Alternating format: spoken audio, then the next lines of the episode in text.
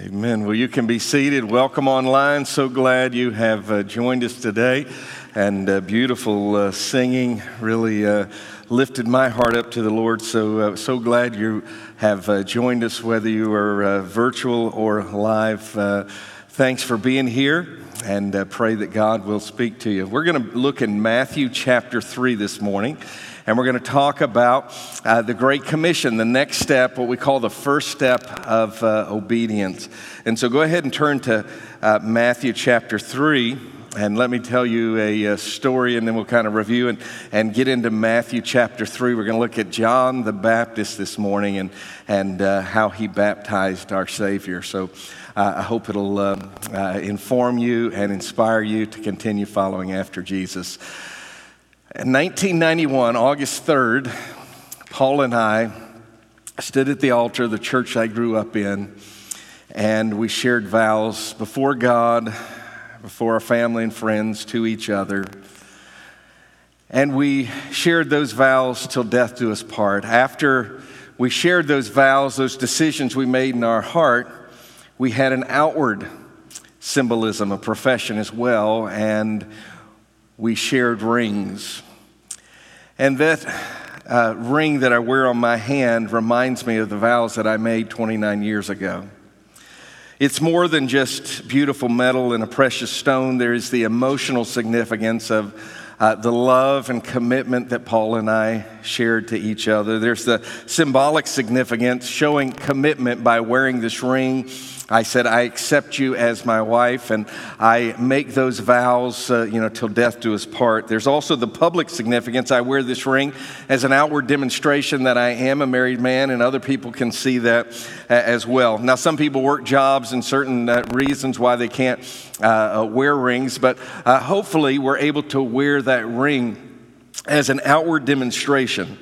It is the symbol of what we did uh, those years ago in our marriage. Well, that's what baptism is. Baptism is a symbol, a public profession, an outward demonstration of the decision we made in our heart when we accepted Jesus as Savior. Now, just to review for a second, in uh, Matthew 28, uh, at the end of Jesus' ministry, Jesus comes to his disciples that had gathered together. It's this uh, uh, first local church gathering. And he says something very important in, in, verse 18. And Jesus came and spoke to them, saying, All authority is given to me in heaven and in earth. He's saying, I have complete authority. Because of my death, burial, and resurrection, I took the, uh, the keys uh, of death and hell, and I have restored what Adam has lost. And now I have those keys, and I have authority. And so here's what I want you to do to this church. In verse 19, he says, Go therefore and make disciples. That's our calling. That's our mission. We said the mission of our church is missions, and that's our plan. That's our true north. God wants us to make disciples. Now, how do we do that? Well, by sharing the gospel with people and then this passage goes on and it says, baptizing them in the name of the Father and the Son and the Holy Spirit. So the church not only is to go, we're to go, then we're to baptize people uh, in the name of the Trinity, the Father, Son, and Spirit. And then verse 20 says, teaching them to observe all things, whatever Jesus has commanded to the early disciples, that's what he wants us to take. And so today we have the scriptures, the truths that the apostles have passed down uh, to us, and we're to take those truths into the world. And he made the promise that I am with you until the end of the age. We said missions is our mission, so God wants us to support missionaries. He wants us to take of our finances, not just to support our local church, but to give over and above to see missionaries go so they can see churches started. And then, secondly, we're to share our testimony. We're to invite people to church. Hopefully, you can uh, subscribe to the YouTube uh, Choice Baptist Church page, or you can uh, check in on Facebook, or you can uh, uh, uh, start a watch party and invite some people if you're online. You can invite people to church, or you can take one of the yard signs and put them out in our community and let people know that Jesus is the only way to heaven by the way we live and by inviting people to church and by sharing our testimony of what Jesus did in our life. We said the Christian life is like running a race, and you start by on your mark, get set, go. On your mark, that first uh, decision we make for all eternity to trust Jesus Christ as our Savior. get set, we follow in baptism, and then go, we get connected to a church. Those three steps are important in the Christian uh, life if we are going to make disciples or to become a disciple of Jesus. So, Matthew 28 is at the end of Jesus' ministry, right before he leaves. Today, we're going to the beginning of Jesus' ministry, and we're going to look in Matthew chapter 3 at uh, this guy named John the Baptist. Look at verse 1. In those days, John the Baptist came preaching in the wilderness of Judea. John plays a very important role here. John comes on the scene from the deserts. He would have uh, uh, probably spent a lot of time out there. He's dressed in, in very Old Testament prophetic garb. And uh, uh, verse 2 says this saying, Repent, for the kingdom of heaven is at hand. John comes on the scene, and the first thing he says, I want you to do, is to repent. To repent means to change your mind, but it includes a change of heart, having sorrow for the way that we lived and decisions that we've made that leads to a change of life, that we are to be a different person. So John comes on the scene and he says, I want you to repent. And then in verse 3, he says, For this is he who was spoken by the prophet Isaiah, saying, The voice of one crying in the wilderness, Prepare the way of the Lord, make his path straight. Not only did he tell uh, the Israelites as they uh, came out to hear him preach, you need to repent. The second thing he says, there's one that's coming after me. Prepare the way of the Lord. The Messiah is going to come. There had been 400 years of silence since the end of the Old Testament. There were no new books of the Bible written. There was no new revelation until we get to the beginning of Matthew, where we hear a baby crying and we hear the voice of the Son of God come forth. And then it goes silent again until Jesus is 30 and he comes on the scene. And right before that, we see John the Baptist. And John says, The Messiah is coming and you need to get baptized. But before you get baptized, I want you to repent. Look at uh, verse 6 here.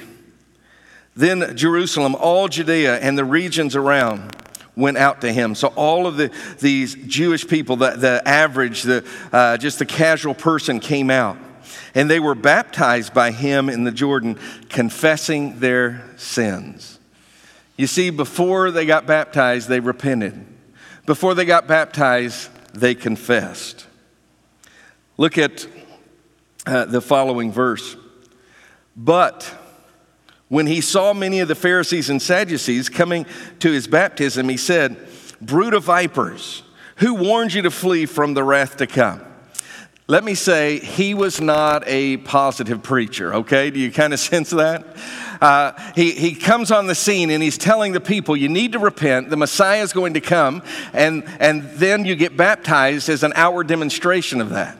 The religious people gather around. Now, these were the Jewish leaders. These were the religious leaders of the day, the people that were respected, the people that, that the Jews looked up to, and they said, if I could just be like him one day. They had the heritage their families and their parents, they had been godly individuals. These are people that are upholding the rules and the rituals and the ceremonies.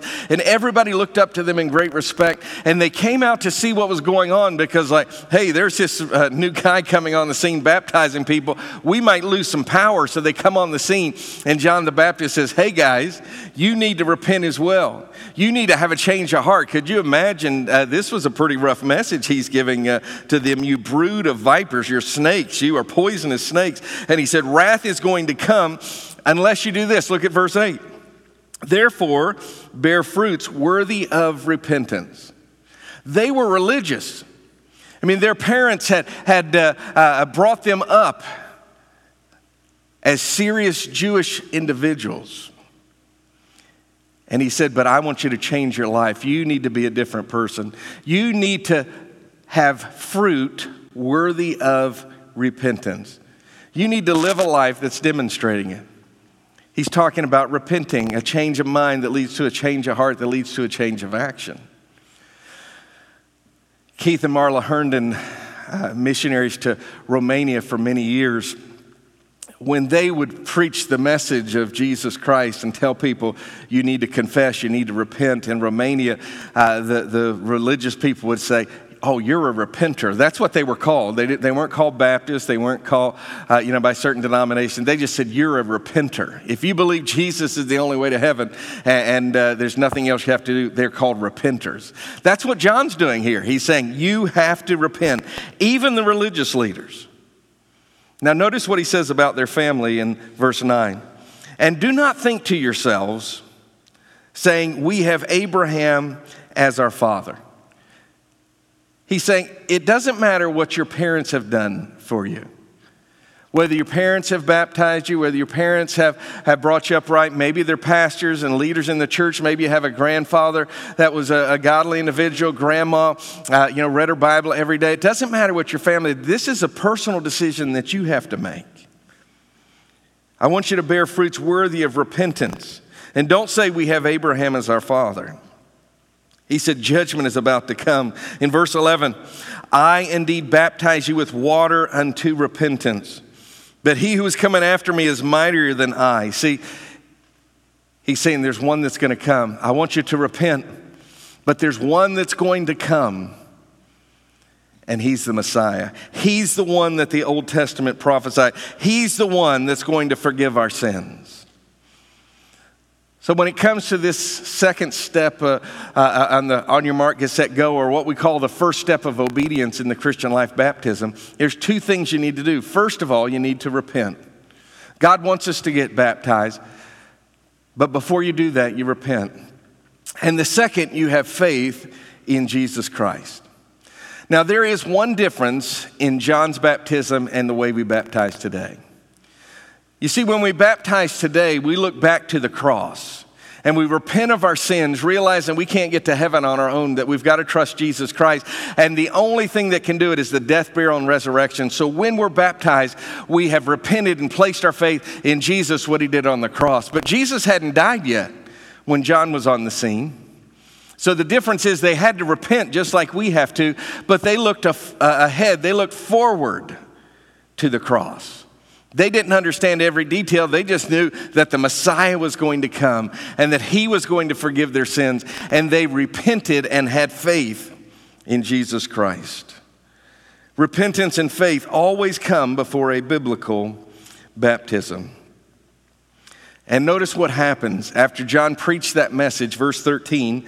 Jesus comes on the scene. Then Jesus came from Galilee to John at the Jordan to be baptized by him. Now, I'm not a real fan of geography. I've never liked U.S. geography or world uh, uh, geography or even uh, Bible geography. I got by in the classes I took and have a general idea, but I generally have to pull out a map for me to look at these things. And so I, I looked at how far is Galilee from Jordan, and it was around 60 miles. Jesus walked 60 miles to get baptized by John. Yet he, he saw it wasn't just a casual thing, this was important to him. He followed in baptism. And so Jesus came from Galilee to John to the Jordan to be baptized by him. And notice verse 14. And John tried to prevent him, saying, I need to be baptized by you, and you're coming to me. You can understand that, right?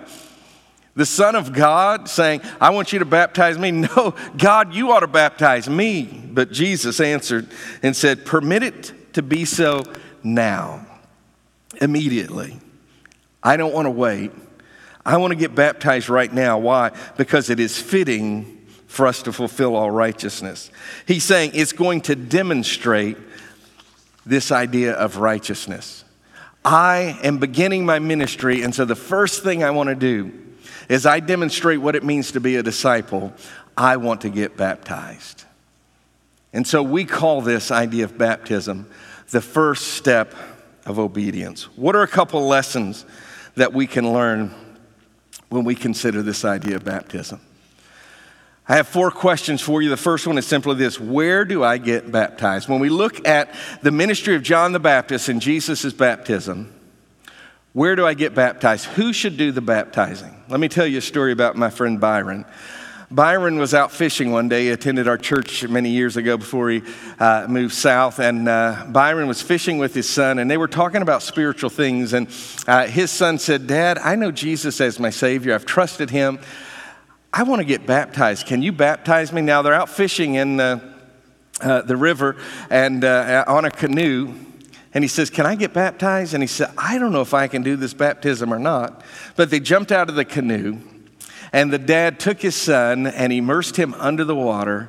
And he said, Son, I don't know if that counts or not. Uh, so later, this guy Byron came up to me and he said, Hey, Pastor, uh, this is what happened. Is that baptism or, you know, should we do it different? And, I, and this is what I shared with him. When we look at the Great Commission, when Jesus was talking to his disciples, the early apostles, meeting with them as a local church, it was the authority that I understand that he gave to the church to do the baptism. I believe there's two church ordinances that the Bible teaches. It's communion the Lord's Supper. We did that online with our uh, audience uh, a month or two ago. And uh, so we did that as an assembly or as a group, as a church. I believe that's an ordinance for the church. I personally don't observe Lord's Supper uh, as a family ordinance just with my family. It's not what I understand biblically. And the second is baptism. I believe that's something that the church should do as well, that the church has been given that authority. There's a story in Matthew 21, and I don't want you to turn there, but Jesus is teaching and healing people. And in Matthew 21, the religious leaders come up to Jesus and they said, Jesus, who gave you authority? To teach. He didn't go to the schools that uh, the religious leaders went to. He wasn't considered uh, educated the way these people were. And he said, Who gave you the authority to do the teaching? And Jesus said, I'm going to answer that question who gave me the authority? But before I do, I have a question for you. Here's my question John the Baptist, who was out baptizing, who gave John the authority to baptize? Who gave John authority to do that baptizing? They went back together and they were like, we got to think about this. Because if we say God gave authority, if it came from heaven, then Jesus is going to say, Why didn't you get baptized? If, if he was a man of God and he was doing what God wanted, why didn't you follow in baptism? And then we would look like idiots. So, but if we say that it was just his own idea that men gave him authority, it was just something that people did, then the people around us are going to get mad at us. So they gathered back to Jesus and they said, Jesus, they had a great answer. We don't know. They weren't going to answer that question. And so Jesus, you know, the question was, Who gave you authority, Jesus? He said, Well, I'm not going to answer you then. Now, the main point of that story is that Jesus had authority to be our teacher. He's God, right? The Word became flesh. But he's telling a story about John. John had the authority to do the baptism. Who is it that should baptize? Not a pastor, not an individual, not uh, an individual, but a church. It's a church that has that authority to follow in baptism.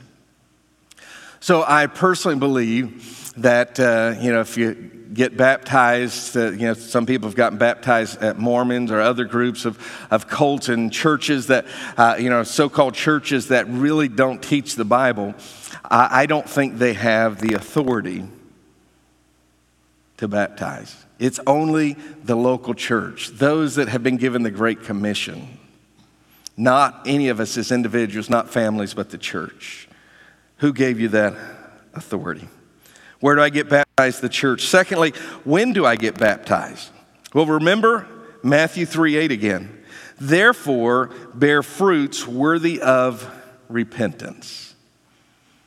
John said, I'm going to baptize you when you demonstrate that you've truly repented. When we get baptized, we're demonstrating that we want to walk in a new life. And so we only get baptized after we've trusted Jesus as Savior. Now, some kids can get saved at a pretty young age. I know I grew up with a girl that was four years old when she trusted Jesus as her Savior, and she's never doubted her salvation. I was six years old when I trusted Jesus. I did doubt my salvation some. And uh, some of my kids got saved at a younger age, some up to uh, eight or nine. But I did not want them to be baptized until they first had repented, until they first had become a disciple of Jesus Christ.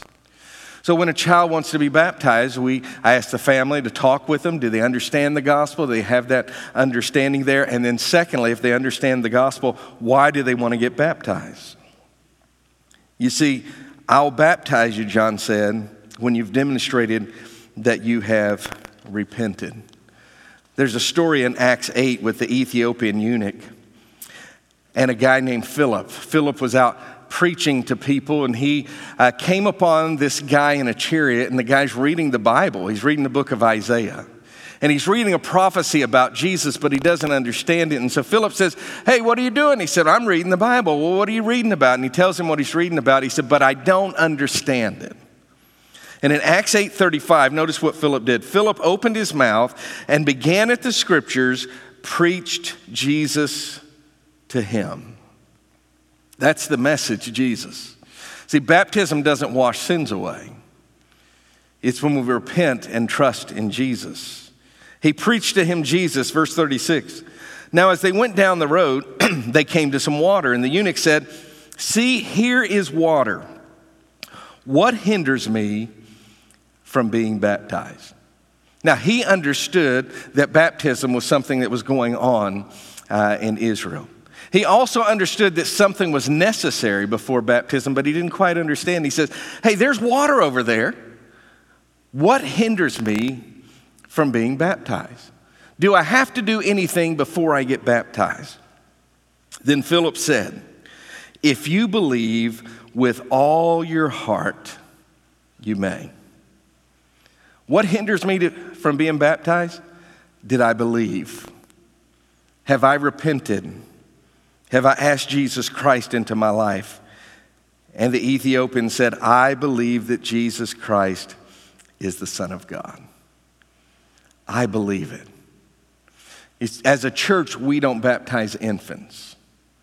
Some have taught that baptism washes sins away, and, and if that's necessary, if you have a baby that doesn't get baptized and they die, that they would go into limbo, which is a, sort of a compartment in hell. But we don't believe that uh, baptism has any significance on your salvation and we don't believe you should get baptized until after you have repented, until after you believe Jesus. I believe that Jesus is the Son of God. And notice verse uh, 38 here. So he commanded the chariot to stand still, and both Philip and the eunuch went down into the water, and he baptized him.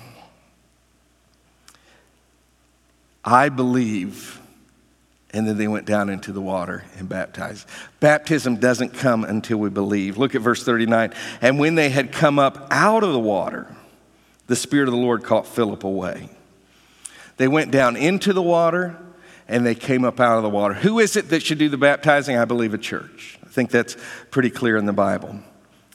When do I get baptized? After I have trusted Jesus. Repentance first, faith in Jesus, then we follow in baptism.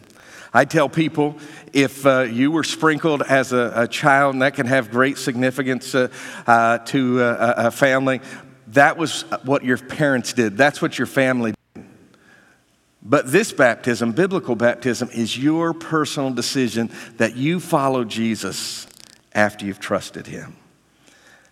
Third question here how do I get baptized? Well, we just saw in verse 38 when they went down into the water. Verse 39, they came up out of the water. Romans 6 says it this way Therefore, we are buried with him through baptism unto death.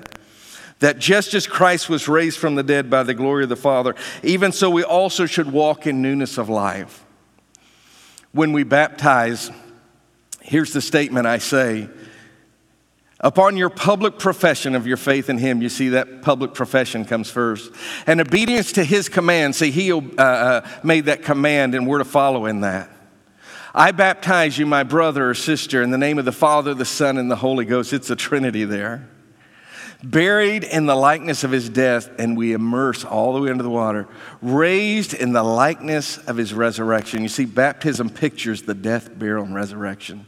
It's a beautiful symbol of what Jesus did on the cross for us. That water doesn't wash your sins away.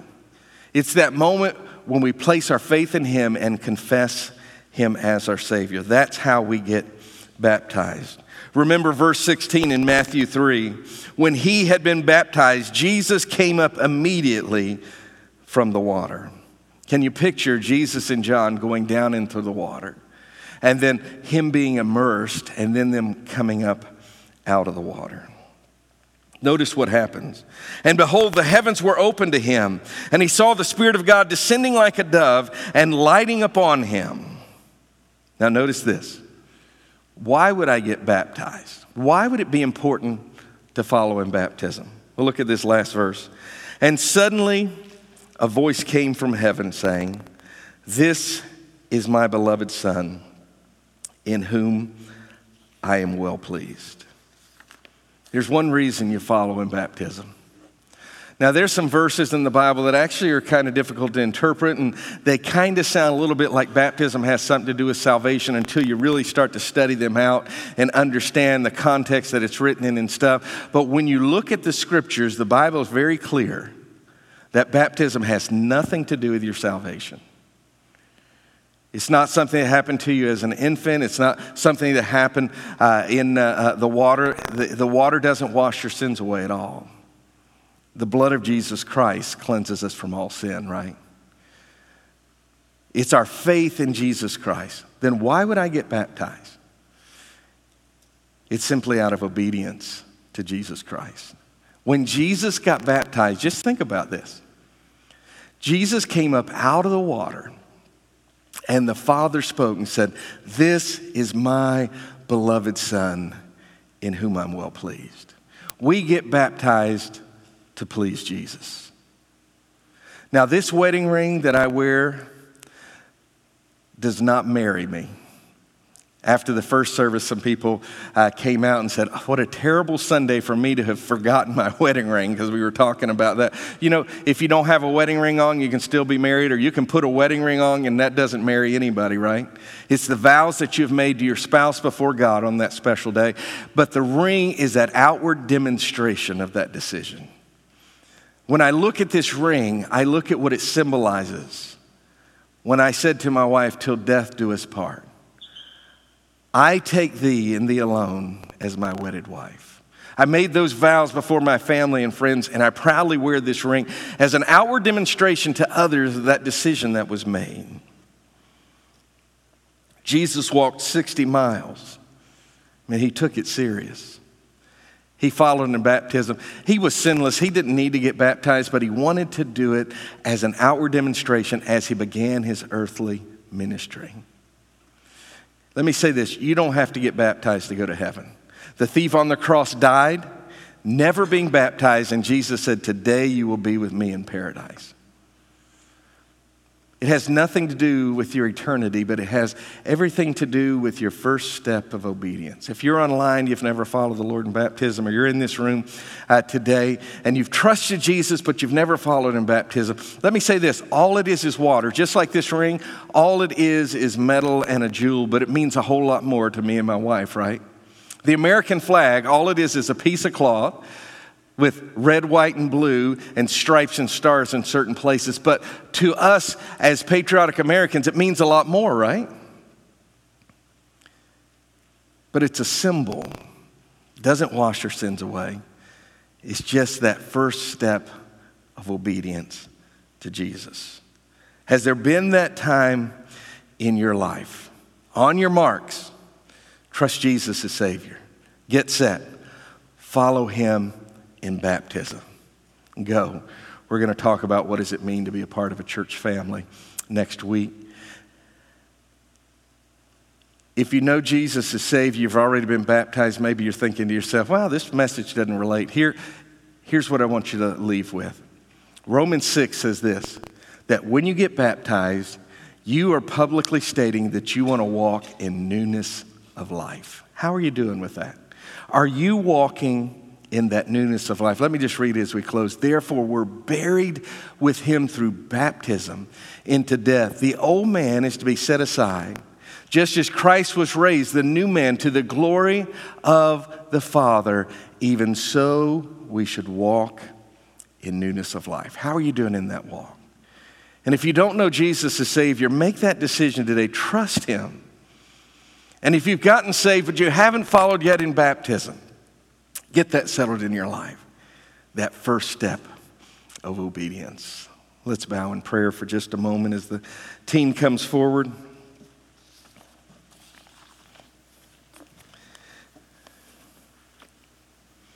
Has there been that time in your life that you followed Jesus?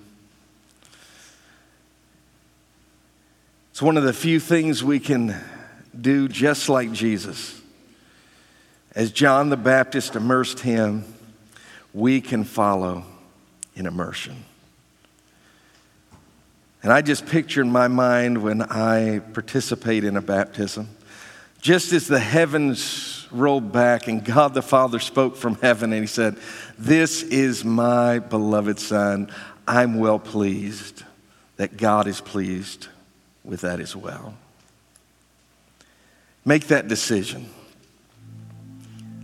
The most important decision, friend, that you'll make today is knowing Jesus as your Savior. Do you have that settled in your life? Have you called upon His name? As the Romanians would say, Are you a repenter? Have you repented and confessed, I'm a sinner and I trust in Jesus, what He did, and I call upon Him? I believe Jesus Christ is the Son of God. Father, help us as we conclude this morning to make a decision for you. May our life be pleasing to you. May we hear within our heart that we are sons and daughters of you and that you are well pleased. May it be so. In Jesus' name. Let's stand for our invitation song and you make a decision before the Lord this morning.